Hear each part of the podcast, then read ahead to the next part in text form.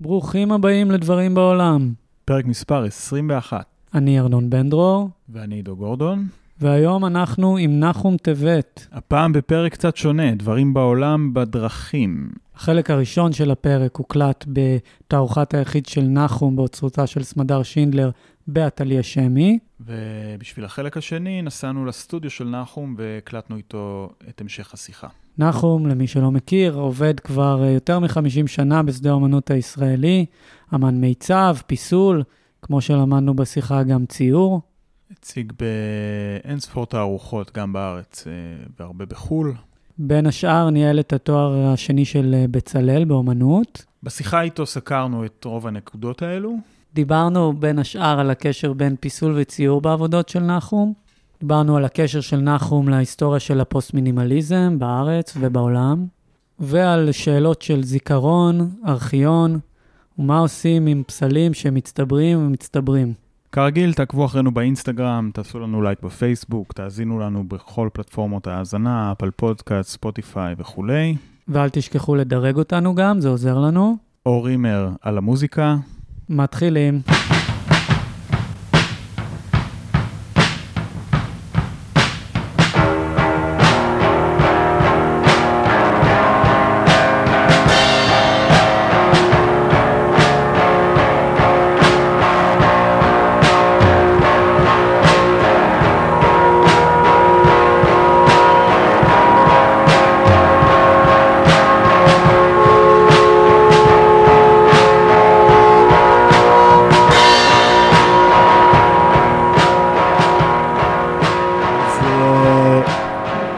פעם ראשונה בשבילנו לעשות את זה בפורמט כזה, בדרך כלל אנחנו נהנים מהאינטימיות של אה, חדר הקלטה, אה, וגם קצת לחוצים מהמסגרת זמן, אבל לא, נשתדל לא לחרוג מהשעה, אבל אנחנו פה בשני כובעים, גם של ה...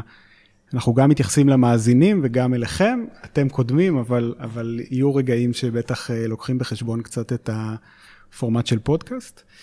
אה, זהו, אז תהיו סבלניים ונתחיל. כן, השיחה תתחיל כאן, אנחנו נשלים אותה באולפן, מה שלא נספיק, נחום, ואולי פה באמת זו הזדמנות לדבר יותר, אה, להתחיל לפחות מהמקום שבו אנחנו נמצאים. אה, אני ראיתי את התערוכה היום, פעם ראשונה. הופתעתי לראות את העבודות הישנות, שלא יצא לי לראות במציאות אף פעם. וסוג השפה שהייתה פה בציורים האלה, כל כך שונה מהשפה שהגעת אליה בחדר ההוא, שבשבילי, כמישהו ש... שפוגש אותך עכשיו פעם ראשונה, מעניין אותי למה, זאת אומרת, למה בכל זאת הרגשת שזה נכון לחזור לדברים האלה או להציג אותם. אם אתה רואה בזה איזשהו מהלך רטרוספקטיבי, או שיש לזה עדיין רלוונטיות או חשיבות למה שאתה עושה היום? אה, נהיה יותר, כן, נהיה יותר ספציפיים, אבל גם, שוב, נתאר, אני חושב שכשנכנסנו פה לחלל, קיבלנו את התמונות מראש וידענו, וכמובן שאנחנו מכירים את העבודות, אבל נכנסנו פה לחלל, וברגע שגם התמקמנו, התמקמנו פה, אז הרגשנו שנקודת התחלה טובה היא באמת להתייחס ל, לרקע של השיחה, שזה העבודות האלה, שאני לא, לא כל כך הכרתי, אלה עבודות מוקדמות שהן מאוד מוכרות, הן מאוד חלק מהאתוס שלך, אנחנו רואים אלה, אנחנו מדברים על העבודות של המיטות, של, העבודה של הפינה וכולי. אבל העבודות נייר הן פחות מוכרות, יש משמאלנו שלוש עבודות ממוסגרות שעונות על, אה, על מדף, אה, שמציגות איזושהי ורסיה מאוד מוקדמת ופחות מוכרת ומפתיעה כנקודת פתיחה באמת בתוך, בתוך החלל, אז... אה, אולי יהיה נכון מצידי להתייחס לזה משני כיוונים. אחד, זה באמת הארגון של החלל הזה ביחס לחלל השני, ושם התערוכה הוא גם לחדר אחד פעמיים, כי באמת המחשבה היא על כל חדר בפני עצמו, וההתייחסות היא שונה, ובאמת המתח או היחס בין החדר הזה שהוא 70's פחות או יותר, אה, ובין העבודה למעלה שהיא מ-2018, היא הבסיס, אחד הנקודות מוצא לתערוכה הזאת. אני חייב להגיד שלהציג כאן רישומים, אני צריך להודות אה, לסמדר, האוצרת, סמדר, ב...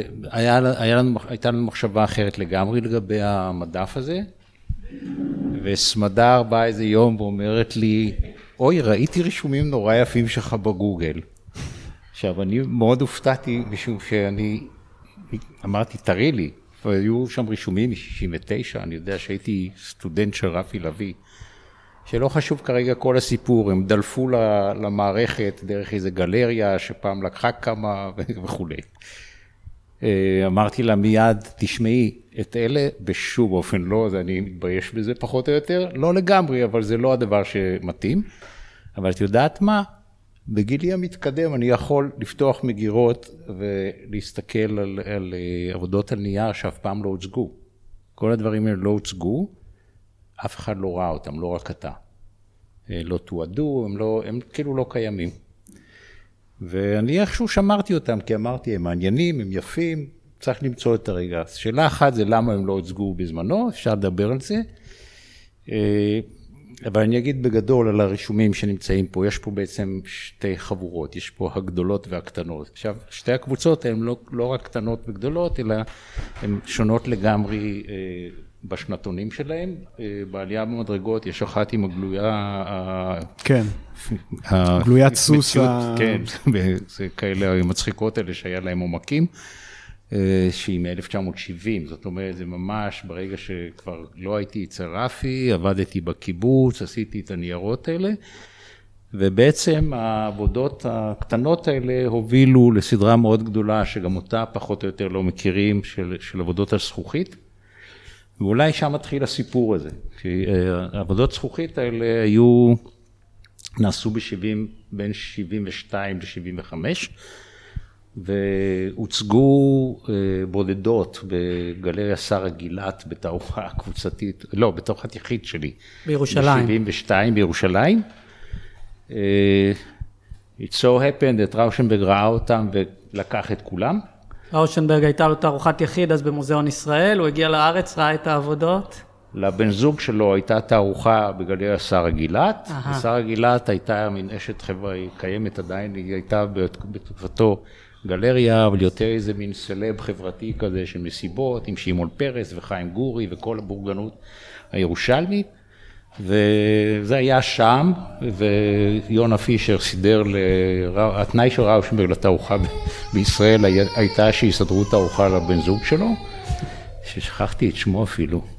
ושרה גילת הייתה המקום של הוויסקי והמסיבות והבילויים וכל זה, ויום אחד הוא עלה להשתין שם בקומה למעלה וראה שתי זכוכיות. ולקח אותם. ובעצם הם היו חלק גדול מה, ממה שהיה. ב-2015 אה, תיארי דה דוב יזם, אה, הוא נודע לו על התערוכות האלה, לא חשוב כל הסיפור, אבל הוא ארגן תערוכה שהייתה מיועדת להנטר קולג' בניו יורק ולמוזיאון שטוקי בלודג'. ועבדתי המון זמן, ככה כמה חודשים טובים, לשקם אותם עם רסטורטורים, לחפש עבודות כל מיני וכולי. אבל איך תיארי דה דוב הגיע לעבודות הזכוכית משנות ה-70? תיארי דה דוב, מי שלא מכיר, היסטוריון ותיאורטיקן של אומנות, התפרסם בעיקר אה, כתיאורטיקן של דושן, היסטוריון כן. אומנות של דושן. נכון. אה, איך והייתה... הוא הגיע לעבודות האלה שלך משנות הוא... ה-70, ודווקא הזכוכית שבקושי הוצגו? הוא הגיע לבצלאל. ונתן, כשאני ניהלתי את התואר השני שם, אירחנו אותו בבצלאל, והוא התאהב בתוכנית ובתל אביב וכל מיני כאלה, למרות שהיו לו הסתייגויות בתור איש שמאל פוליטי ולא רצה, מי שזוכר את הסקנדל שהיה אה, עם מוזיאון חיפה וזה, לא חשוב. ונורא מצא חן בעיניו, והוא חזר עוד פעם ועוד פעם ועוד פעם, ובאחת הפגישות הוא אומר, תגיד לי, מה, אני בעצם לא יודע מה אתה עושה בתור אמן. אז הראיתי לו איזה צילום, אז הוא אומר, רגע, רגע, רגע, אז, אז אתה זה זה שהיה בקרנגי אינטרנשיונל, אתה היה אחת עבודות שאהבתי שם, בוא נסתכל. הראיתי לו את הדברים, הוא נדלק על הזכוכית, הוא אומר לי, שלח לי את כל האינפורמציה שיש על הדבר הזה, והוא לא אומר לי מה הוא רוצה ומה זה, לא חשוב כל ההרפתקה, התוכניות שלו לא יצאו, בסוף זה מה שהוא רצה לעשות, והסתדר לו. ואני טרחתי במשך תקופה ארוכה על שיקום של העבודות המוקדמות האלה, והסתכלתי גם, והסתכלנו ביחד על כל הרישומים המוקדמים, והטריד אותי פשוט ברמה הכי, אתה יודע, פשוטה של fuck. אני עובד 50 שנה, ובסוף מה שיוצא החוצה ומעניין את האנושות זה התחלה שלי, וכנראה אחרי זה אני לא כל כך טוב או לא כל כך מעניין. אז זה כאילו מזה התחיל, אבל תוך כדי שזה, זה ממש הטריד אותי השאלה באיזה מידה בעבודות המוקדמות האלה, בזכוכיות, יש איזה שהם, אה, איזה שהם קודים גנטיים, או איזה שהם מחשבות, או רעיונות, או מתודות עבודה, או צורות מחשבה, שמתגלגלות לעבודות המאוחרות. כשהעבודה, התערוכה הוצגה בניו יורק, אז הדילמה הזאת הוחרפה בשיחה שהייתה לי עם נוישטיין. ונוישטיין בא ואמר, תשמע, זה נפלא. קודם כל, כמובן, מבחינתו זה איום ונורא, כי הוא רואה את רפי לביא שם, זה כבר סמרטוט אדום. אה, אבל אין לזה שום קשר למה שאתה עושה אה, היום, והטענה שלי, שהייתה כבר מאוד מבוססת ומנומקת, שאני באמת מצאתי קשרים מאוד אה, רלוונטיים לעבודות המאוחרות, אפילו לעבודה הזאת, אם אני, אתם רוצים לנסות לפרט? אפשר לפרט, אני חושב שגם אני יכול לפרט, אה, אני, זאת אומרת, מבחינתי לפחות, את הקשר אני רואה, לפחות מעבודות זכוכית, באמת, תחילת החקירה שלך, לא את מה שקורה בתוך, בתוך הציור, אלא אה, החקירה של הציור כאובייקט בעולם. העבודות זכוכית שלך התחילו כ... בעצם אה, היו את הרישומים ותלית אותם, את הרישומים כמו שתולים באופן פשוט רישום, כשעל גבו קרטון ולפניו זכוכית וקליפסים, ופשוט באיזשהו שלב ויתרת על הקרטון מאחורה, וזאת אומרת, זה, זה תחילת החקירה הזאת של הדבר כדבר בעולם, ולא מה שקורה בתוך הזה, אבל זה אני יכול להבין, אבל שתי העבודות שפה וגם העבודות ששם, כאילו עוד לא עושות את ה... את המהלך הזה. זה מאוד שפה של אה, רפי עדיין, שמתעניינת במה שקורה בתוך התחום המאוד מוגבל לגמרי. של הציור. נכון, אבל יש פה כמה דברים אה, שהם אחרים ושלפי דעתי מובילים לאובייקטים, נניח אפילו פה. למשל שהעבודה בעצם מתעניינת בתהליך העשייה שלה. אה, אבל בעיקר מה, ש, מה שאני כאילו מחבר אותו ל, ל, להמשך, זה שיש כמה מקורות מחשבה שנזרקים לתוך אותו אה, מגרש. זאת אומרת, אה, זה יכול להיות דימויים, זה יכול להיות הנחיות לעשייה, זה יכול להיות איזה מק... משהו מקרי שנכנס לעבודה, אה, ושיש איזו גמישות, זאת אומרת שזה מין משהו משחקי אפילו, אם אתה רוצה, בעשייה, שיש כיף מסוג מסוים, או איזשהו סוג של תשוקה, או... אבל מצד אחד, מצד שני, באופן מאוד פרגמטי, באופן מאוד כאילו של בעל מלאכה. זאת אומרת, זה לא גינונים של, של ציירים או של אמנים, uh, יותר uh, כמו נניח ניירות עבודה. ובגדול הייתי אומר, ואולי קושר את זה גם לרגע המסוים ההיסטורי, זאת אומרת שכאילו השיטה, השאלה שעומדת מאחורי הרישומים ובהמשך בתוך הזכוכיות היא נבנית, היא שאלה ביחס למקום של שיטה ושל קונספט. בתכנון, ב, ב, ב, בתור הדברים שבאותם ימים, אתה יודע, סול לויט וכולם קונספטואליסטים, ו, ו, ובעצם אני לא, לא הסתדרתי עם, ה, עם השיטות הרציונליות האלה, המתמטיות או הגיאומטריות, ולמעשה, וזה רואים בזכוכיות, קוראים אותם, ואני חושב שגם בעבודות אחרות, אפילו בחמישיות האלה, הכאילו גיאומטריות, אז השיטה היא שיטה מופרכת לגמרי ולא רציונלית, זאת אומרת, זה משהו אישי לגמרי, אני עושה ככה ומחליט שאני אעשה איזשהו היגיון אחר, וזה ההיגיון שעל פיו הדברים מסודרים, אבל הש... המתמטיקה הזאת לא רשומה במשפט בצד העבודה, כדי שהאידאה תייצר את המכונה, שזה הרעיון ה...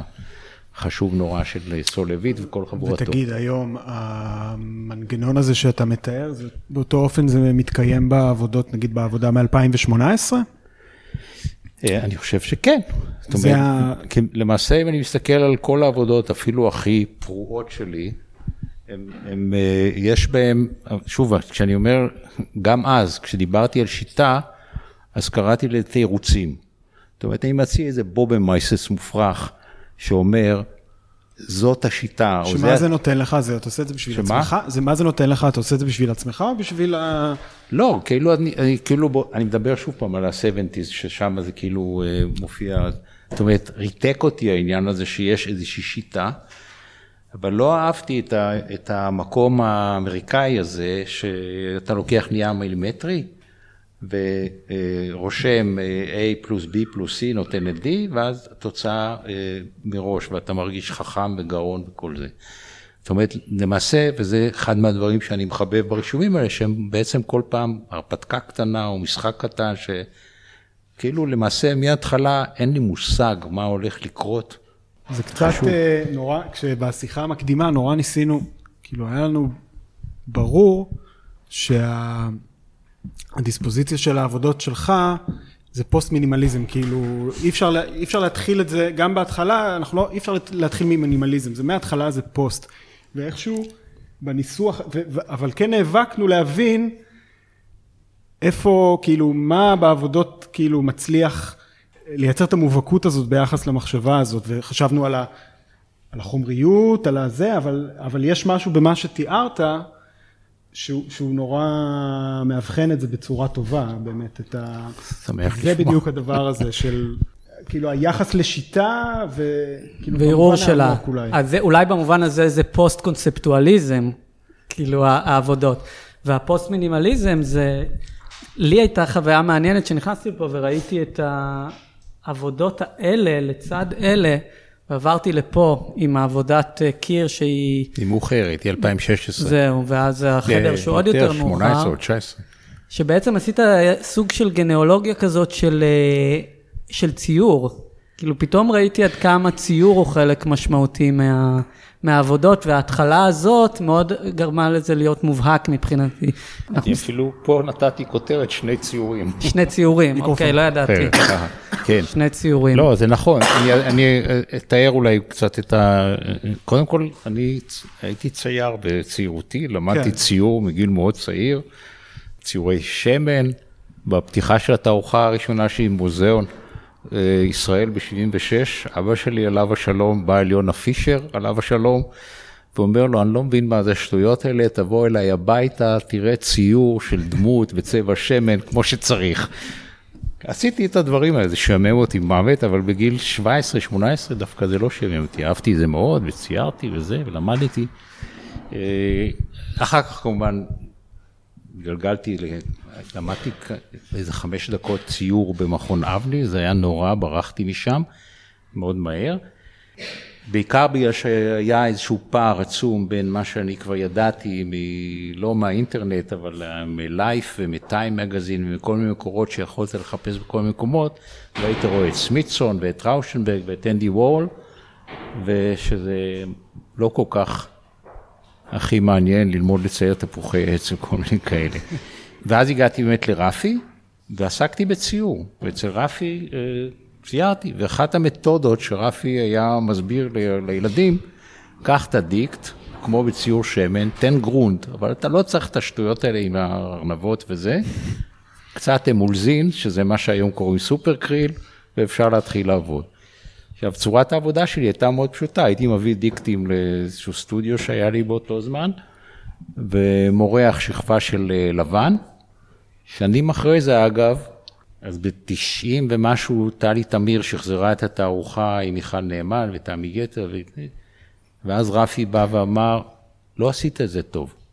אני אומר לו, למה? הוא אומר, תשמע, אני נורא התרגשתי מהמריחות צבע שלך, של הלבן. שני דברים השפיעו על ציורים הלבנים שלי, הוא אמר. זה היה זה, והיה ברחוב דיזינגוף חנות דגים, שהזכוכית הייתה צבועה מבפנים עם סיד, וזה היה מקור ההשפעה שלי.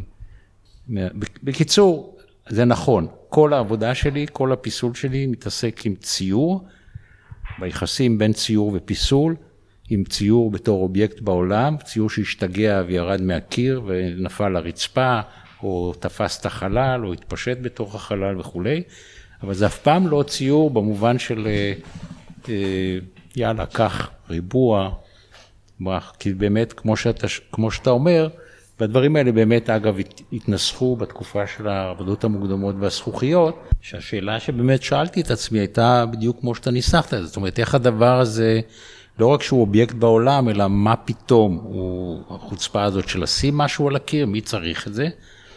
וזה היה איזה סוג של דיבור, נדמה לי שבלדסרי אמר שיש יותר מדי חפצים בעולם וכולי וכולי. אה, ושנית, גם ההתעניינות שבאמת באה מאיזה פוסט מינימליזם של אה, רגע, אז איך זה קונקרטית עובד עם החומרים, עם המשקל, עם ההישענות, והעבודות האלה התחילו מאקספרימנטים מהסוג הזה, זאת אומרת ציורים שנפלו, מה, מה, שהראשונים היו ממש נשענים על, ה, על הקיר עם איזה מקלות או משהו כזה, אה, ובהמשך זה בא לחלל וכולי. ותגיד, אם אנחנו ממשיכים נגיד את ההגדרה שאתה אפיינת עכשיו של... של אה, נקרא לזה פיסול בראי הציור או משהו כזה. ציור בראי הפיסול. או ציור בראי הפיסול. איפה, מה, מה המהלך שאני חווה אותו כמהלך הכי, הלייטסט שלך, שזה העבודות האלה. אני ראיתי אותן פעם ראשונה בעבודה הזאת שעל הקיר, שזה בעצם יחידות אה, שחוזרות לקיר. אה, אני ראיתי אותן פעם ראשונה בתערוכה בחזי כהן עם אה, נוישטיין. כאילו איפה זה ביחס לספקטרום, הנרטיב הזה שנבנה, זה סוג של חזרה לקיר. בדברים המוקדמים נגיד של שנות ה-80 היה את ה... את הגם וגם, את הדואליות הזאת של הרצפה והקיר והמפגש הזה, אבל יש בזה משהו שהוא פתאום נורא באמת מחזיר את זה, אפרופו מקום של ציור בעולם, בחוויה שלי, במעמד אה, האונתולוגי נגיד של פסל לעומת ציור, המעמד של הציור הוא עדיין יותר חזק, כלומר, הוא באותו, הוא מצליח להתקיים באותו, באותה מוחלטות שכיסא מתקיים, ופסל הוא, הוא כאילו דרגה אחת אחרי, פחות כן. אפילו. כן. קודם כל זה לא מקרה כשאתה מדבר על כיסא בתור משהו שמתעסק בשאלה הזאת של דבר בעולם. לא, ברור, אני... כן. זה... אה, הרבה לפניי אה, השתמשו כן. בדימוי הזה בדיוק בשביל הנקודה אה, הזאת. נכון. אני חושב שזה דרך אגב איזה מין משהו שהוא קשור למה שדיברתי עליו, לגמישות ולמשחקיות. אה, יש את המודל הזה, נקרא לו אמריקאי, שאתה חייב ככה להיות קשור למה שהתחלת ורק שם, ולא לזוז ימינה ושמאלה. ראה למשל את, אני יודע מה, פרנק סטלה, שהאמריקאים לא סולחים לו, חלק גדול מהם, את, ה, את החריגה מהעבודות השחורות, כן, או הגיאומטריות המוקדמות שלו. ממש, הייתה רטרוספקטיבה, הם קיללו את החצי השני, אני מאוד הערכתי את, ה, את הדבר הזה של, אה, גם אצל ג'ונס דרך אגב, את המקום הזה שאנשים אה, הגיעו להישגים מופלאים, ומבינים בשלב מסוים שאין רק דרך אחת להתמודד עם השאלות האלה. זאת אומרת, אתה לא, אתה לא חייב להיות דידקטי.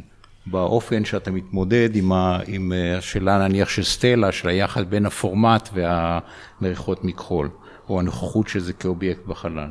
והוא לקח את זה למקומות שכאילו נכנס וירוס בסיסטם, והווירוסים האלה מעניינים אותי מאוד.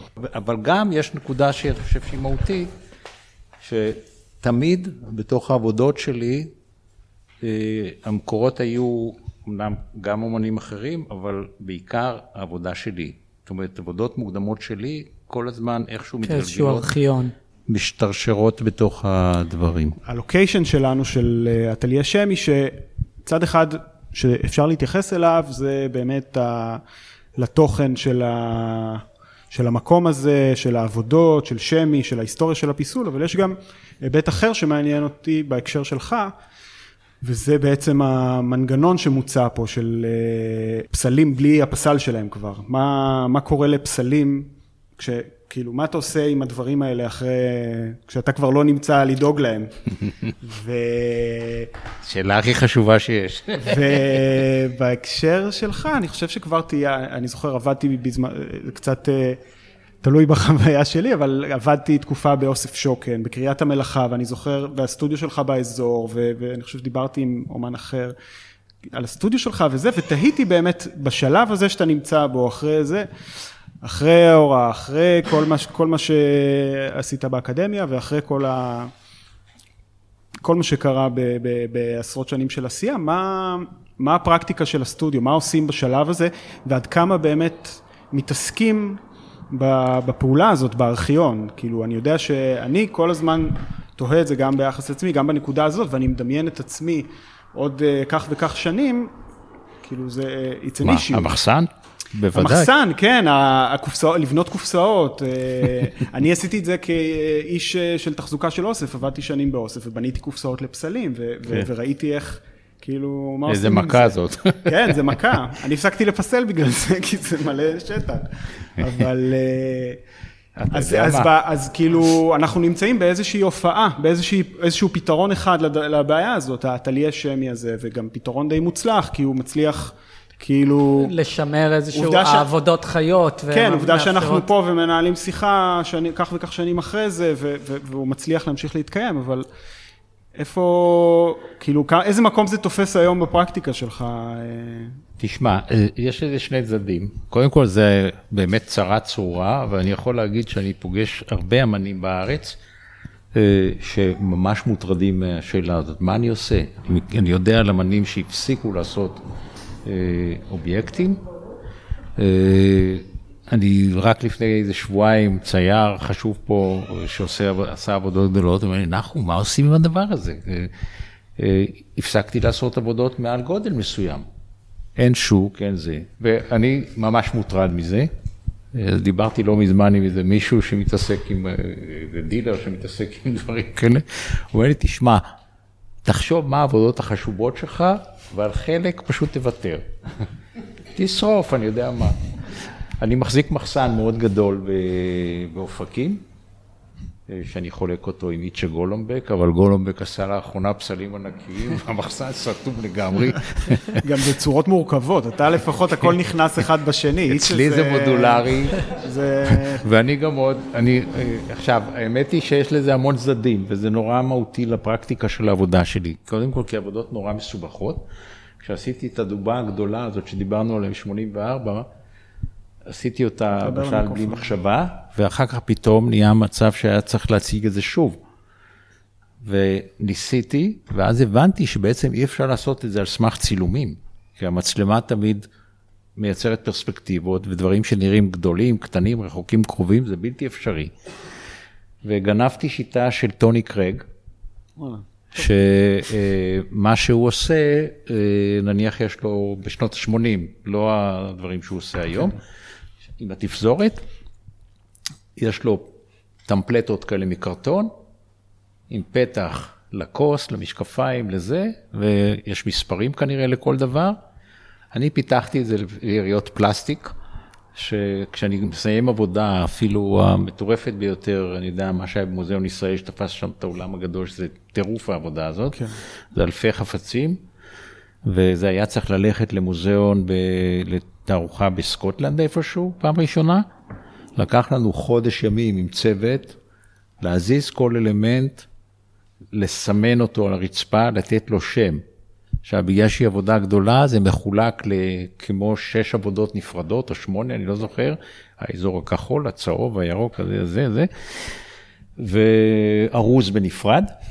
ואז כשבאים להציב את זה, פורסים מפה גדולה שציירנו אותה, מועתקת מה, מהעקבות של העבודה במקור, פורסים אותה במקום החדש, יושבים חבר'ה על הרצפה, מעתיקים, ואחר כך זה נהיה איקאה.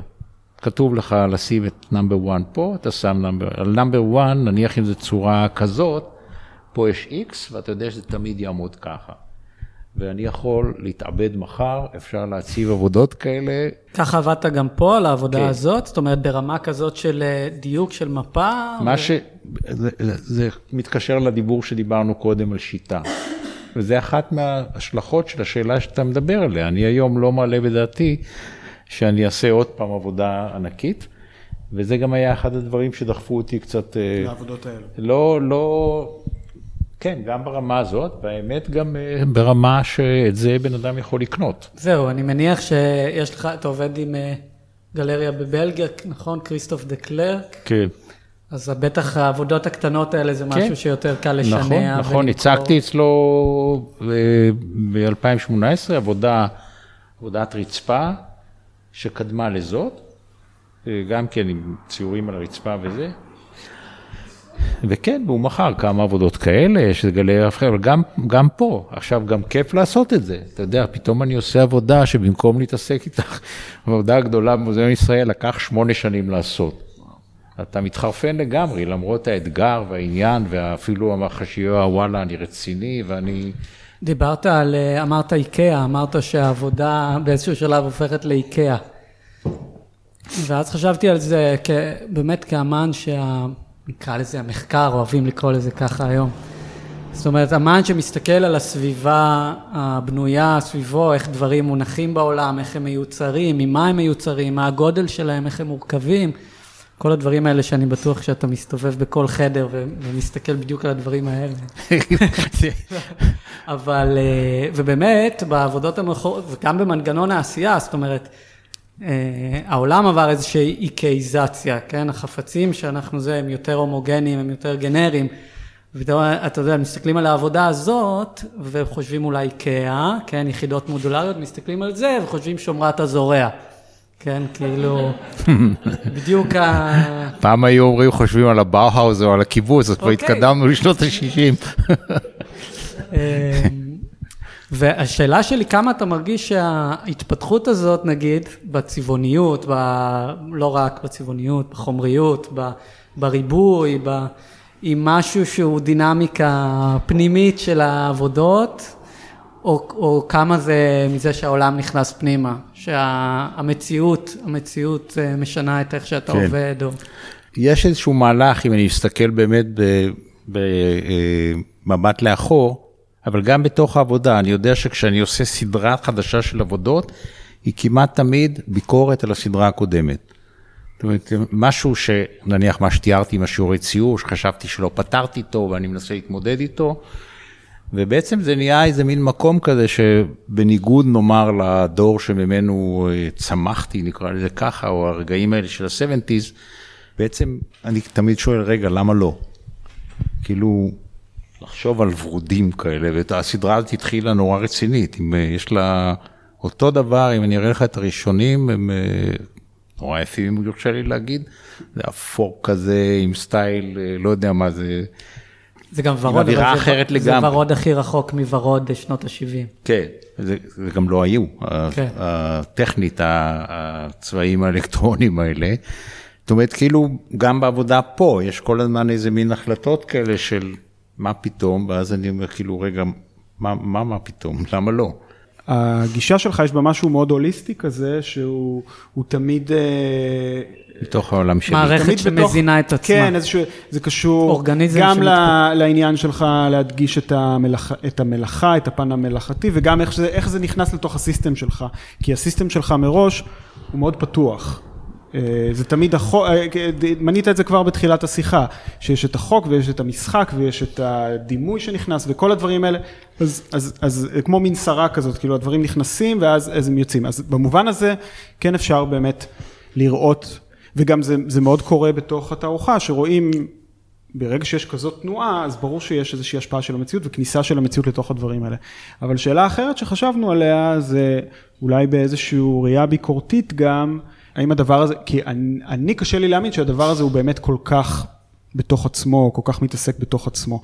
אני כצרכן, וצרכן ש, שאוהב את העבודות וממשיך להגיב אליהן, אומר לעצמי, אין מצב שהדבר הוא, הוא כל כך אה, קבור בתוך, ה, בתוך הסטודיו. כאילו, ברור לי שיש איזשהו, איזשהו משהו בעיסוק שהוא, שהוא מעבר, שהוא קשור למציאות ושהוא מתייחס למציאות בצורה לא רק דרך משקפיים של, של הסטודיו.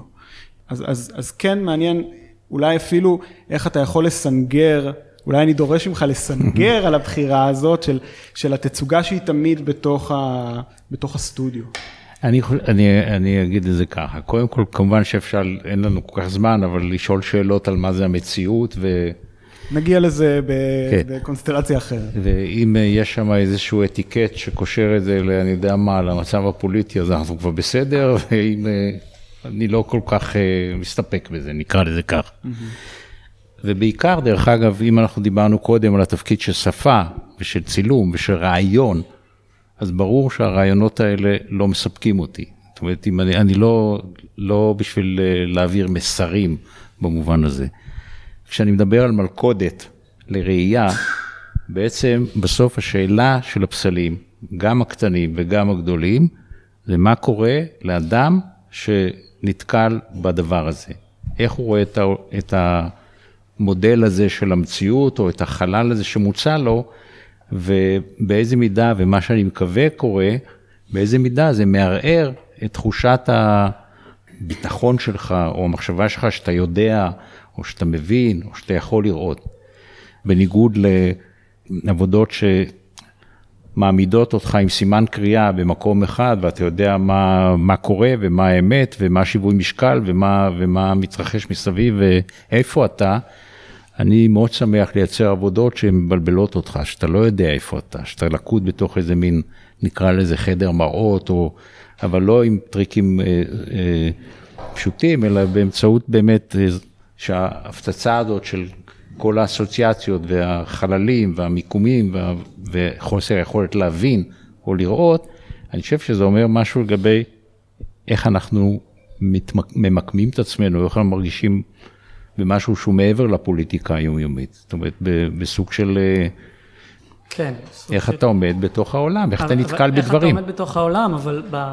אולי בהקשר הזה, באמת דיברת על זה שהמציאות, ה... זאת אומרת, אתה מסרב לעניין הזה שהמציאות הפוליטית המיידית צריכה להיכנס לעבודות, או... לא, לא מסרב, כן, אני אומר שכאילו מה, לצ... שמעניין, מה שמעניין אותי זה סוג של, של חוויית עשייה וחוויית צפייה, במובן הזה אני עושה עבודות שבהן אני, הצופ, אני הצופה, ואני אה, מרוצה מעבודות שאני אה, מרגיש שקורה לי הדבר הזה שרגע, אני לא יודע מה הולך פה. אני זוכר שבשנות ה-80, כשדיברתי על, ה, על השיעורי ציור, אמרתי, וגם בבצלאל דרך אגב, זה היה אחד מהדברים שעיצבו את מחשבתי. אני זוכר שכשהתחלתי ללמד, הייתה שם חבורה של מנחים, אוסוולדו, כהנגן, גולדשטיין. כל סטודנט היה מציג עבודה, היו אומרים לו, מה הפוקוס שלך? מה הרעיון? כי המודל היה שצריך להיות רעיון. ואני אומר, תגיד, אתם אידיוטים? אי אפשר שבן אדם יעשה עבודה שמסתובבים לו בראש חמישה רעיונות? והדימוי שדיברתי עליו היה, אוקיי, אני מתחיל לבשל תבשיל, ובפנים אני זורק המון דברים. השאלה, מה, מה קורה עם זה? אני לא מדבר על לעשות בלאגן וסלט ואסמבלאז' רגיל. אני חושב שממדים כמו הביוגרפי, הישראלי, היחס למציאות, כל הדברים האלה באיזשהו אופן נמצאים שם, אבל העבודה מתנגדת. כמעט מהותית, בכל העבודות האלה יש התנגדות לאופן שיש ציפייה מאומנות להעביר מסר. זאת אומרת, כאילו האומנות היא, היא אינסטרומנטלית, שהיא באה לייצג איזו עמדה פוליטית, ביקורתית, שקל מאוד למבקרים, לתיאורטיקנים, להמציא איזושהי תיאוריה, ואנחנו יודעים מה שהולך היום בעולם האומנות, שאתה ואני לא רוצה להישמע שמרן, כן? אני חושב שיש אומנות נפלאה, אבל אני חושב שיש בעיה עם, ה, עם הנדנוד הזה של התפקיד, הפונקציה של להיות אומן. שאני אני חושב שהעבודה שלי בהרבה מובנים מעמידה איזשהו סוג של, אני לא בעניין הזה, זאת אומרת, זה עמדה. של, של, של התנגדות לציפייה הזאת מאומנות. אני מצפה מאומנות שתהיה משהו יותר מורכב. יותר עשיר, יותר מבלבל, יותר אה, אניגמטית, ש, שלא נדע, שלא נחשוב עליה בתור שקופית שמייצגת איזשהו פוסטר שמייצג איזושהי אמירה.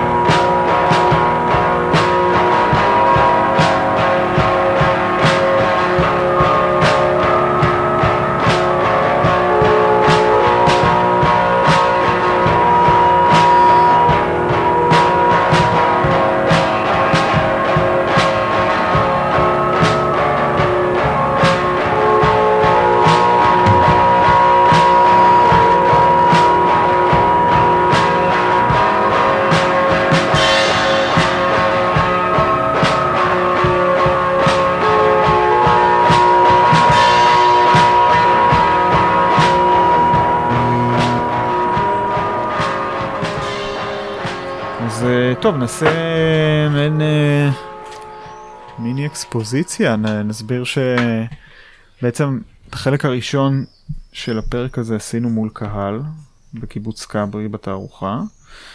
כשידענו מראש שאנחנו הולכים להקליט את החלק הזה, כי באמת היינו מוגבלים בזמן, וידענו שלא נצליח לדבר על כל הדברים ש... שנרצה לדבר. בדרך כלל כשאנחנו פוגשים אומנים, מרואיינים, מאוד קשה להם אה, הליכה אחורה, מאוד קשה, לא מעניין אותם לדבר על דברים שהיו, נורא רוצים לדבר כאילו על הפרויקט החדש, כן. בדרך כלל הם לא כל כך מתחברים לשיחה נוסטלגית או משהו, אצלך, טוב, כנראה גם בגלל המפגש ושמי וכל זה, אבל מראש גם השאלות שלנו היו קשורות מאוד לעבר, אבל אבל uh, לא נראה שזה מטריד אותך יותר מדי, אבל... לא, uh... אני, אני חושב שהעבר שלי הוא ממש נושא שאני מתעסק איתו. זאת אומרת, uh, הצצנו יחד בעבודות החדשות, שאני לא דיברתי עליהן עד עכשיו כי הם כאילו סוד. ואני גם... אז הנה הזדמנות. לא, גם אני למשל באינסטגרם נמנע מלהראות, כן. להראות אותם, אולי לפעמים איזה קטע, פרט. אה, אבל כאילו נפיל את הפצצה כן. ברגע המתאים. זה באמת דברים הם לדעתי קשורים מאוד מאוד לעבר וליותר רחוק והיותר קרוב שלי. העבודות של אם אני מסתכל על, על, על ה... לא נעים להגיד 50 או אפילו קצת פלוס שנה של עבודה בגילי המתקדם מה שנקרא אני לא יכול שלא להסתכל, רגע, מה זה, על מה בזבזתי את החיים? ואני באמת חושב כבר הרבה שנים על כל המהלך הזה, מ-70 עד היום, כעל פרויקט אחד גדול. זאת אומרת, זה לא קודם הוא עשה זכוכיות ועשה רישומים וזה, אני, אני, אני חושב שבאיזשהו אופן כל, כל uh, uh, מקטע של עבודה, או אני יודע מה, בשנים אלה ואלה עשיתי ככה ועשיתי ככה, זה נראה כאילו לא שייך, וזה הכל מאוד שייך ומתחבר לפעמים באופן שמסביר את עצמו כמה שנים אחרי זה. אני חושב שבאיזשהו אופן הרבה, זאת אומרת, יש איזה מין אה, מהלך מתוזמר נקרא לזה, או מקביל בתוך ההתנהלות שלי, שיש בו ביוגרפיה אמנותית שלי, ויש בו ארט uh, היסטורי. זאת אומרת, זה מין גם ביוגרפיה של מודרניזם או של, של uh, סוג מסוים של uh, הפשטה גיאומטרית או דיון ביחס להפשטה. ו... כן. הייתי רוצה לשאול, קצת לחזור על ההתחלה של איך שהצגת את, ה, את הדבר הזה כאיזושהי התבוננות אה, על העשייה שלך כפרויקט אחד גדול, זה, מש, זה תובנה שהיא רטרואקטיבית, או שהייתה איזושהי נקודה מתישהו שהבנת שככה אתה מתייחס, ואז זה גם הכתיב את המשך הפעולה, או שזה באמת משהו שהוא תולדה של הנקודה הזאת בחיים, שבאמת מתחילים להסתכל אחורה, או... לא, אני, אני, אני חושב ש... אולי ב-15 שנים הראשונות שעבדתי, באמת יש, זה לא מוכר, כי לא, עבודות שנות ה-70 שלי לא הוצגו בעצם אף פעם. היו כמה דברים שהוצגו בתערוכות uh, קבוצתיות, יחיד, אבל בירושלים, שאיש לא ראה את זה, חוץ מה... איזה ברנז'ה של 20 איש שהתעניינו אחד בשני. והיו המון המון דברים שבכלל הלכו לי לאיבוד, אני יודע מהתקופה שהייתי בקיבוץ, ועזבתי את הקיבוץ וזרקתי אותם, לא יודע איפה הם. הייתי אומר עד הסדרה של השיעורי ציור, שזה שנות ה-80. שזה אמצע שנות ה-80. בעצם שנות ה-70 היו אה, ממש כל אה, שנתיים איזה דברים אחרים לגמרי. ואז מאותו הרגע אתה אומר בעצם. אז היה, היה איזשהו שלב, אחרי השיעורי ציור פתאום אני התחלתי, אז אני זוכר הייתה לי תערוכה שיונה פישר עצר ב... במוזיאון תל אביב, והוא אמר, אני מציע שבמרכז התערוכה נשים חדר, שנשים בו כמה דברים משנות ה-70, כי יש קשר בין הדברים. ובאמת שמנו אה, אה, מיטות, וכמה רישומים שחורים, וכמה עבודות הזכוכית היו שם, mm-hmm. וזה היה מאוד ברור, ש, שלמשל אה, בעבודות הזכוכית, שזה 72, מופיעים, מופיעות כמה שאלות שלדעתי הן מרכזיות גם פה, למשל היחס בין חפץ יומיומי ובין הפשטה, או אה, בין ציור. אז הפעולה הזאת של יונה, כאילו זה משהו שפתאום עזר לך, אני מתאר את זה דרך יונה, אבל אני ידעתי, משהו כאילו, שידעת, שהרגשת. כן, אבל אה, בשלב יותר מאוחר זה פתאום, אה, אני אגיד את זה ככה, שהפרויקט שלי הוא בוודאי לא מתוכנן, זאת אומרת זה לא שאני אומר זה פרויקט אחד גדול והוא, אה, יש לי מטרת על שאני יודע לאן אני חותר, משום שההתנגדות לתכנונים ולניירות מילימטריים של המינימליסטים במובן הזה, היא, היא, אפשר לפתוח אותה לדבר יותר רחב, היא כן. בעצם... כל העניין לטעמי זה שאתה מתחיל ללכת באיזשהו מסע ואתה כן, לא יודע זה- לאן תגיע. אין זה פה... אותו מנגנון שאתה מפעיל בתוך היצירה של העבודה עצמה, שבאמת הוא- יש נכון. איזשהו... כן, שזה איזה מין אה, כאילו- משחקים, ניסוי כן, וטעייה. אפשר, אפשר לקרוא אפילו את השיטתיות לכאורה בעבודות שלך כ... כאילו פרודיה על השיטתיות המינימליסטית, נכון. או את כל המשחק הזה כמעין, אה, זאת אומרת, זה צורה של שיטתיות, כן? זה, זה- מ- לא, זה- מר- תשמע, אם אתה זה מסתכל- נראה כמו שיטתיות, אבל זה... לא רק זה, אלא אני שמשתמש ב, למשל בעבודות המאוד מסובכות, גם בשיעורי ציור זה ישנו, אבל עוד יותר בסדרה שבאה אחרי זה, ששנות ה... נניח אמצע שנות ה-90, 2000 ו-4, ובעצם גם בהמשך, עד סוף שנות העשור הראשון של אה, 2000 היו דברים, ה... בעצם גם עבודה בכברי, כן?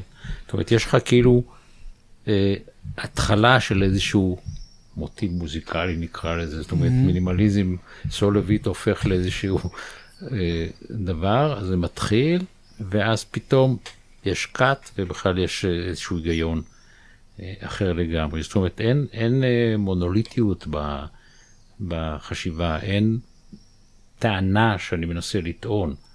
אני פעם אמרתי באיזושהי הזדמנות שאחת הגאוות הגדולות שלי זה שלא משתפים אותי בתערוכות קבוצתיות. כי תערוכה קבוצתית זה תמיד מישהו בא עם תמה, ואני חושב שהעבודות שלי מלאות בתמות, אבל זה תמיד איכשהו חמקמק ומסובך.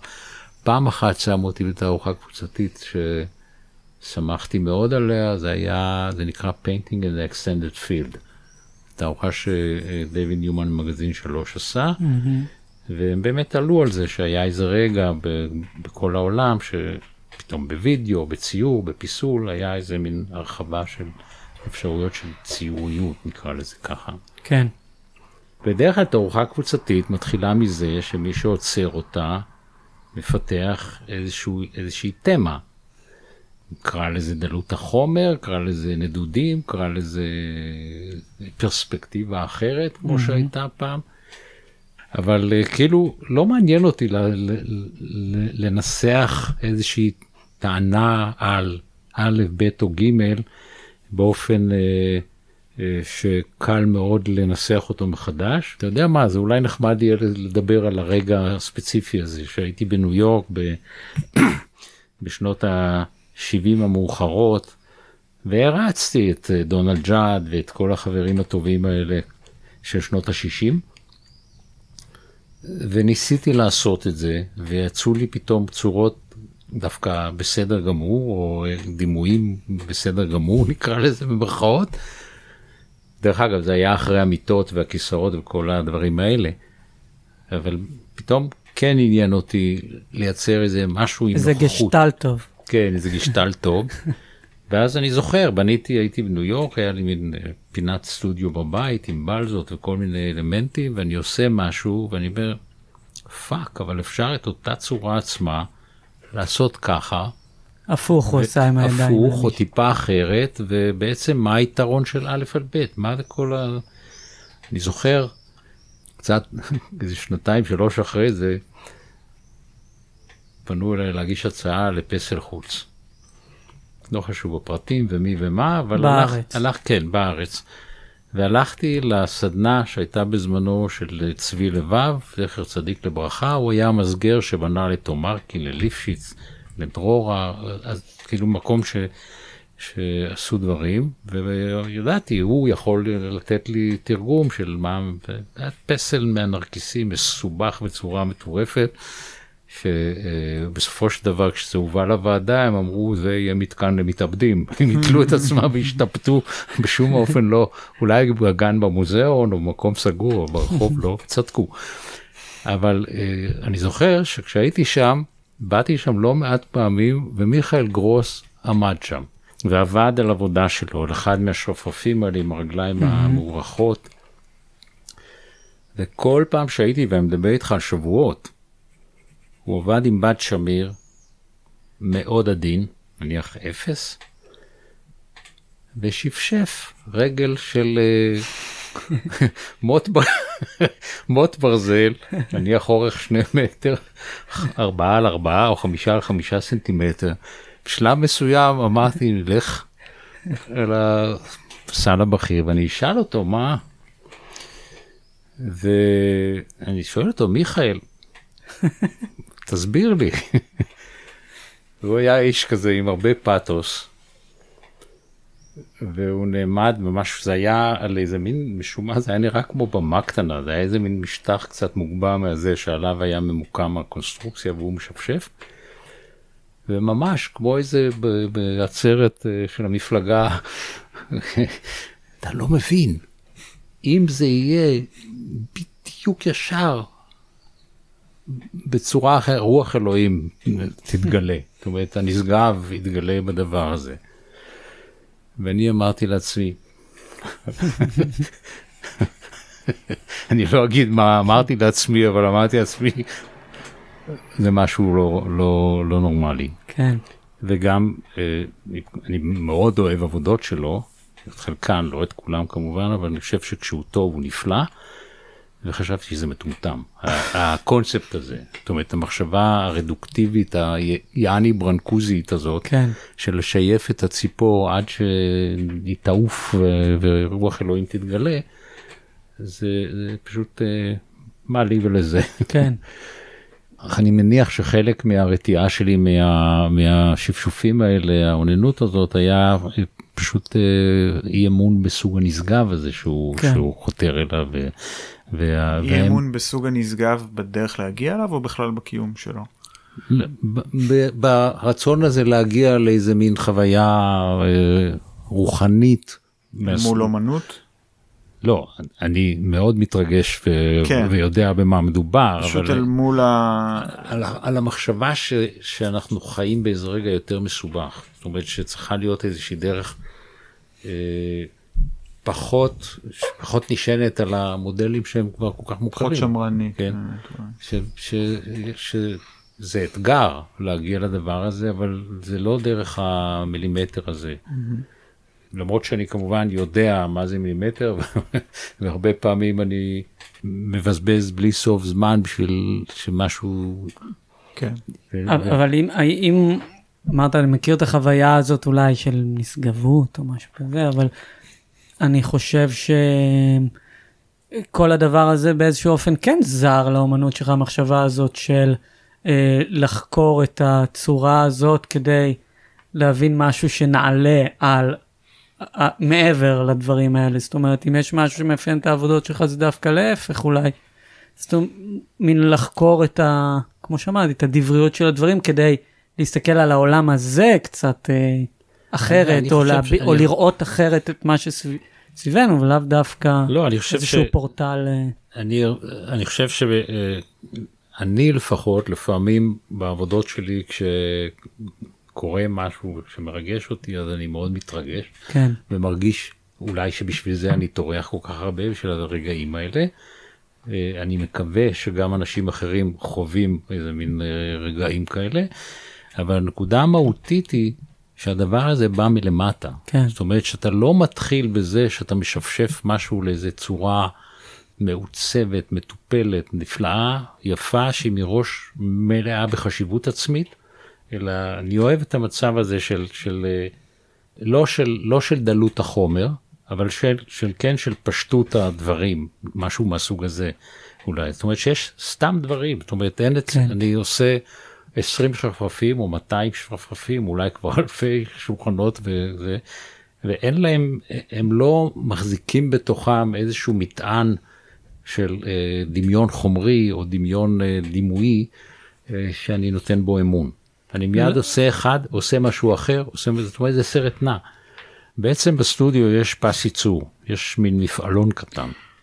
ואני מאוד מחבב את זה ש, שהמפעל הזה כולל נניח הפלטות המצוירות, או השולחנות הבודדים, או הסירות שיש פה, בעצם אני מייצר כמות.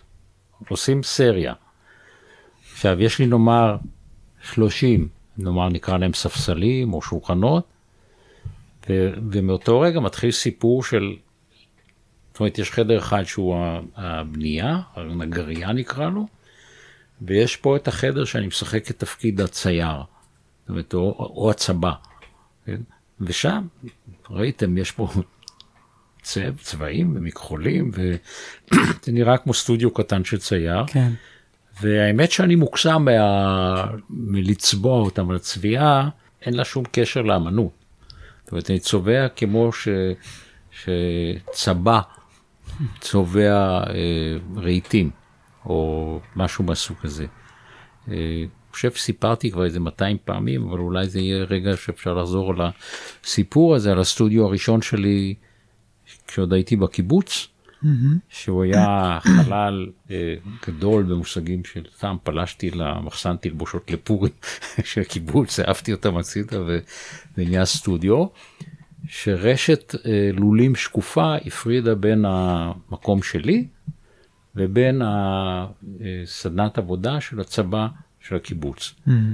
ושם על שני חמורים הוא היה שם פלטת אה, דלת למשל, או איזשהו רהיט, וצובע.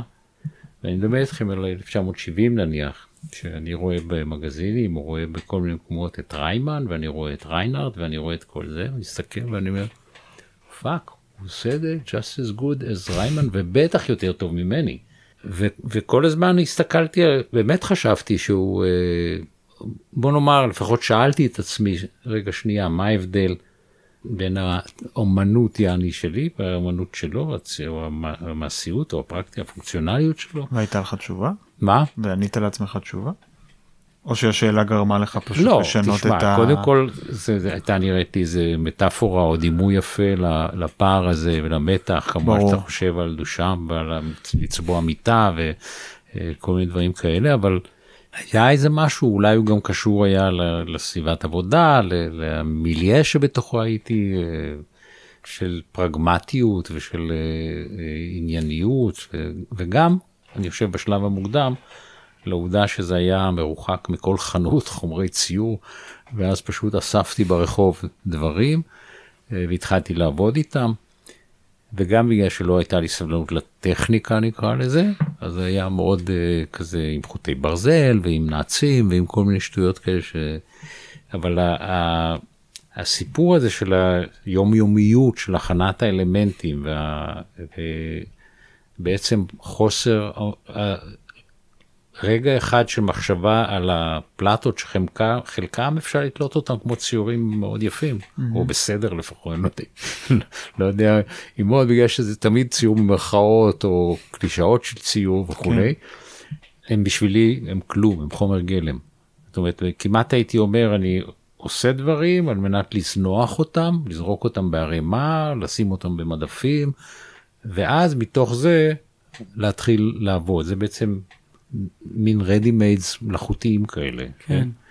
ש, שאיתם אני עובד וזה אחת הסיבות קשורה באמת לשאלה שדיברנו קודם על להתחיל ממקום שהוא אה, שהוא אה, הוא כלום הוא, הוא לא אמנות או נדמה לי שסרה פעם אמר משהו שהזיעה בדרך לזה היא העניין בשבילו החיפושים וכו'. אני חושב ש... הדברים האלה מאוד זה מאוד קל לראות אותם פה כשאנחנו בתוך הסטודיו זה לי זה היה נורא שקוף באמת הדבר הראשון שאתה רואה זה את המכניות של העבודה ואת הפריבילגיה הזאת של לעבוד מתוך מנגנון כל כך ותיק של צבירה של דברים ואיך. כאילו זה פריבילגיה זה... וזה גם עונש אתה יודע אתה עושה את זה ואומר תגיד אתה אידיוט אתה מטורף כמה כן, אפשר. כן זו שאלה שמעניינת. לא אבל זה נותן א' זה נותן אני חושב אה, מענה לבעיות של, של אומן בסטודיו, של גם ביום הכי גרוע שלך אתה תמיד יכול, כאילו גם ביום הכי סתום והכי פחות אה, אה, נתון לה, להשראה, אתה תמיד יכול לייצר עוד שולחנות, פשוט תמיד יש עבודה שחורה שאפשר לייצר, אז זה, זה משהו שנותן... הבעיה שלי אה, שכבר אין לי סבלנות לעשות את העוד שולחנות האלה. אותי מעניין אבל בהקשר הזה של מה שאמרת, שבעצם אותו קנון, אותן שאלות פחות או יותר, ובין אם זה, זאת אומרת, גם הקנון של האומנות המערבית, אבל גם, כמו שאמרת, חזרה לקנון הביוגרפי שלך עצמך, זאת אומרת, לא משנה, למילון הזה שלך, של העבודות הקודמות שלך, בעצם יוצר איזשהו יקום די, די הרמטי, שכל פעם הוא קצת מתפתח לאורך שנים, והיקום הזה מכיל את ה, מה שקראת לו, הפרויקט הגדול שלך. שמהצד, כאילו אפשר לומר, וואו, הוא מאוד מגביל את עצמו. בסופו של דבר זה חוזר לאותן שאלות פחות או יותר, אותם אמנים, היסטוריה מאוד מסוימת של הפשטה ומודרניזם, וחוזר לעבודות של עצמו המוקדמות. האם אתה לא מרגיש מוגבל לפעמים בסד הזה שאתה יוצר לעצמך? זאת אומרת, האם... זאת אומרת, בזה שאתה לא יכול לבוא ולהגיד, אוקיי, מחר אני הולך לסטודיו, בא לי uh, לעשות ציור, בא לי לפסל, uh, אתה יודע, uh, פיגורה של... Uh, תשמע, כי אתה לא יכול לעשות את זה. מה, אם אני לא יכול לצייר? לא, אתה לא יכול, זאת לפ- אומרת, אתה, לפזר- לפסל פיגורה? אתה יצרת לעצמך אה, כזה נכון, סט לא של חוקים, וזה קשור גם אולי במה שהקהל מצפה, כן, מה שאנשים מצפים מהעבודה שלך, שאני לא חושב אין לי, אני בכלא. שאתה באיזשהו כלא באיזשהו, כן. כן. אבל השאלה, תשמע, אה, זה ברור שזאת שאלה, כן? אני חושב שכל אמן שמפתח איזשהו מהלך, אה, יש לו אולי רגעים מסוימים שהוא אומר לעצמו, וואי, למה שאני לא אעשה water colors או משהו כזה, אתה מבין? היה יכול להיות כיף להיות כזה. אני דפוק בכל מיני דברים אחרים גם. לך גם יש את הרגע הזה שאתה אומר לי, אולי היה כיף לעשות משהו, לא, אבל אני יכול לשאול את עצמי, תגיד, למה שלא תהיה מן פרפורמנס או משהו כזה? אני לא, אני... אה, אבל השאלה בעיניי היא אחרת, זאת אומרת, הדבר הזה שקוראים לו לצמצם, אתה בונה, נבנה איזשהו דבר, ומה שאותי מעסיק, אני יכול, תתקן אותי אם אני טועה, אבל כשאתם נכנסתם וראיתם פעם ראשונה איזה דברים חדשים ומאוד הופתעתם, כן? מבחינתי זה, זה בעצם האתגר, זאת אומרת, יש כאילו איזה מין מהלך, מהלך מסוים שיש בו סכנה עצומה של מנייריזם ושל uh, חזרה על עצמך. אתה ודאי מכיר את המודל של האמנים האמריקאים, או נניח הכעס של, ה, של עולם האמנות האמריקאית על אחד כמו נאמר פרנק סטלה. כן. שפתאום אכזב אותם, או אפילו על ג'ונס במידה מסוימת, כן? שפתאום אכזב אותם וה masterpieces שלו, הרליגיוזים בדרכם, פתאום הוא נהיה בדיסקוטק, כן, כן? זה בלתי, בלתי נסלח, כן? כן. אני, א', רואה את המהלך שהוא עשה כהמשך לשלב הקודם של העבודה שלו, וכפיתוח של רעיונות שישנם שם, וגם להגיד למודל האמריקאי, נע לכם, אני לא הולך כל החיים שלי לצייר אה, פסים שחורים אה, או כחולים או צהובים, לא משנה, אבל כן. אה, להיות בתוך הדבר הזה. זאת אומרת, בעצם הבעיה שישנה כשאתה עובד לאורך שנים, זה איך אתה, לאן אתה הולך, מה הצעדים הבאים. אני לא רוצה להישמע שוויצר, אבל אני יכול להגיד לך שהייתה לי שיחה לפני כמה שנים עם איזה עוצר שכבד. ישבנו על כוס קפה או ארוחת לא יודע מה, בניו יורק. והוא אומר לי, אתה יודע, יש המון אמנים שאני רצתי ועבדתי איתם אה, לאורך השנים, וזה מדבר על אחד שהוא עבד עם הגדולים ביותר, ובמשך שנים ירד לי מהם, איבדתי עניין. הם לא, לא המשיכו לאן שזה, והוא אומר, אותי הוא מצא רק בשנים האחרונות. אז מה שמרתק אותי אצלך זה שכל פרק חדש הוא אחר, והוא מכיל בתוכו ביקורת שלך על המהלכים הקודמים שלך. זאת אומרת, הוא, הוא צומח מתוך המהלכים. אתה רואה כאילו מין סולם כזה, לא יודע מה יהיה הסוף ואיך ניפול בסוף מה, מהדבר הזה, אבל כאילו בעיניי זה האתגר, זאת אומרת, כאילו אה, אני כמובן מאוד התרגשתי, אמרתי לו, תקשיב, אני בא אליך פעם בכמה חודשים שאתה מנפח לי את האגו ותיתן לי כוחות להמשיך, כי הדילמה הזאת שאתה מדבר עליה, בטח, מה, בא אידיוט כל יום במשך שנים לנגרייה, עוד זה, עוד זה, עוד זה.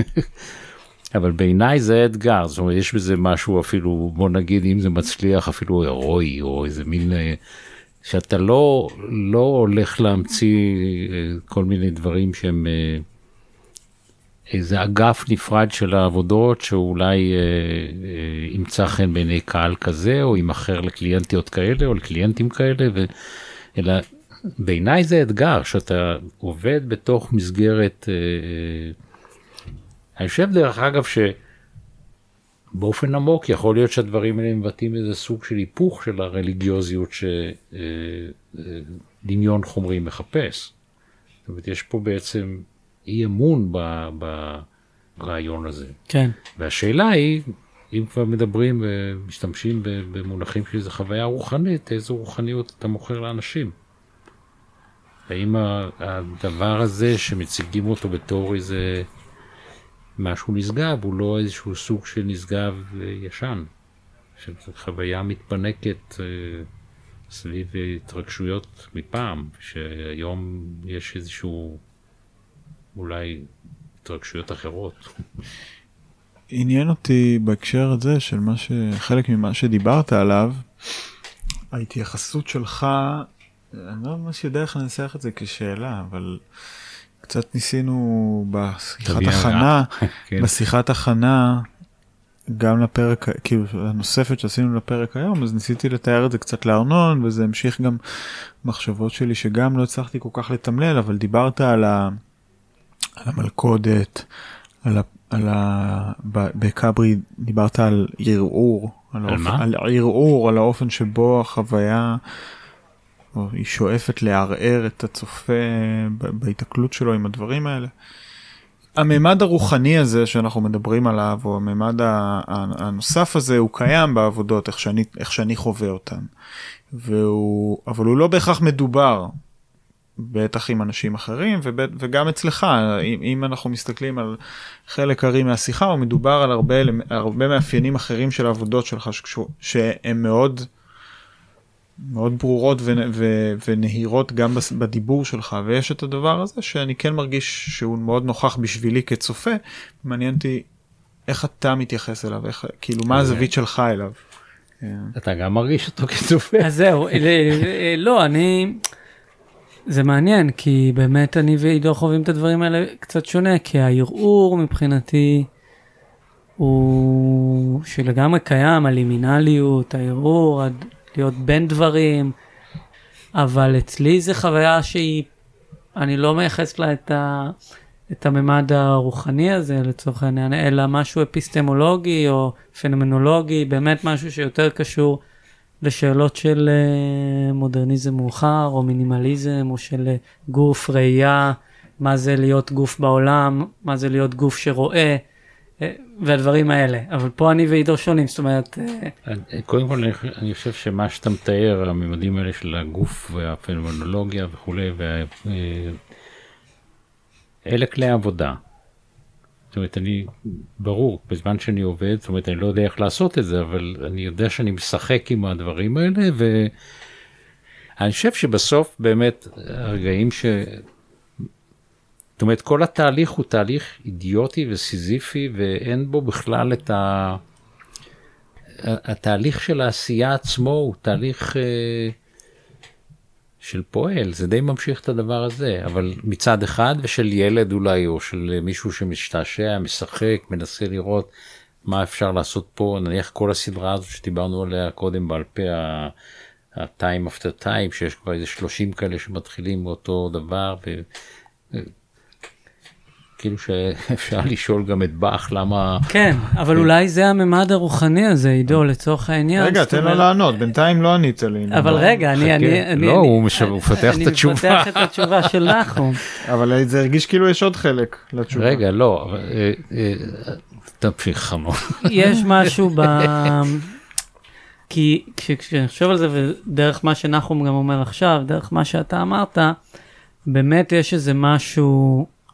כמעט עצוב לפעמים ב, ב, בעבודה הזאת, וזה אולי ה, ההיבט הזה שאתה מדבר עליו, המכניות הזאת, הדמות שלך כאותו אה, פועל מכני שעושה, זאת אומרת, יש בזה, הסיזיפיות הזאת, יש בה משהו קיומי, כאילו איזשהו גם משל קיומי, לא רק לאומנות, אלא לחיים האלה בעצם. אני שמח שאתה אומר את זה ולא אני. כן, ובמובן הזה, כן, התוכן, הדבר הזה, בגלל זה העבודות הם, יש בהם עצב מסוים גם. שמה יש? יש בהם עצב מסוים עם כל המשחקיות שלהם, אה, והעצב הזה הוא אולי מה שתיארת כאיזשהו פיוטיליות, כאיזשהו חו- חוסר, כאילו יצרנות, אבל שלא מייצרת שום דבר בעצם, כן. אה, כן, יש, יש, יש איזשהו סוג של אה, המון אמון ביכולת של כל השפות האלה וגם אה, אי אמון בהם. כן. כן. במובן הזה, אם אני אה, מתחבר למימד הפסימי אה, או המלנכולי שישנו בחלק כן. מהדברים, כן, בהחלט. אה, ננסח אה, שאלת סיום, יש לך משהו ש... אולי, אה, אני לא יודע אם שאלת סיום, אבל דיברת על הנרטיב, ואני חושב שעניין אותך לאורך הרבה שנים העניין הזה של הזמן, ובעבודות שראינו פה בסטודיו, הרגשתי את זה, כאילו גם בחוויה שלי מול העבודות, שזה יותר חזק מתמיד העניין הזה של אה, לחוות את העבודה בזמן והפיזיות, כמו שתמיד נדבר על זה שאי אפשר לצלם וגם אי אפשר לעשות רדוקציה למושג של העבודה, אבל באמת אולי להתחבר למה שעידו אמר, זאת אומרת, זה כבר, העבודות האלה כבר בונות איזושהי התהלכות שיש בה איזשהו דקדוק נרטיבי, כאילו בתוך העבודה, ממש. העבודה הזאת על הקיר האחרונה, ממש אי אפשר, אי אפשר לראות אותה, זאת אומרת, אתה ממש צריך לעקוף, ללכת, ואז אתה מגלה משהו. זאת אומרת, זה כן. כבר, זה, זה הופך להיות ממד מאוד מרכזי בעבודות, העניין הזה. אני חושב שבחדשות האלה שהן גדולות יותר והן יותר דומות לציור נאמר תראה כשעבודה כזאת היא על הרצפה מראש אתה מרוויח מיליון נקודות מבט ומורכבות כן אתה תראה את זה ככה ותראה את זה ככה זה אה, אני נהנה ועובד עם זה הרבה שנים. ואחת המחשבות או המקומות שאמרתי נאתגר את עצמי בתוך המגבלות הסיזיפיות זה בעצם כשזה יעלה על הקיר, רואים את הכל במכה, כי אתה רואה במבט, מעין מבט ציפור. אתה, אם, זה, אם זה רצפה, אז אולי אתה מסתכל מלמעלה, אבל בגדול אתה רואה את הכל במכה, כמו בציור, כן? ו, והאתגר בגדולה היה איך, איך אי אפשר לראות את זה במכה. שמעתי את, אז- את, את אה, ארצ'ווגר אומר פעם, ריצ'רד ארצ'ווגר, שהמטרה שלו, זאת אומרת באובייקט, זה לגרום לצופה להסתכל עליו הכי הרבה זמן שהוא יכול.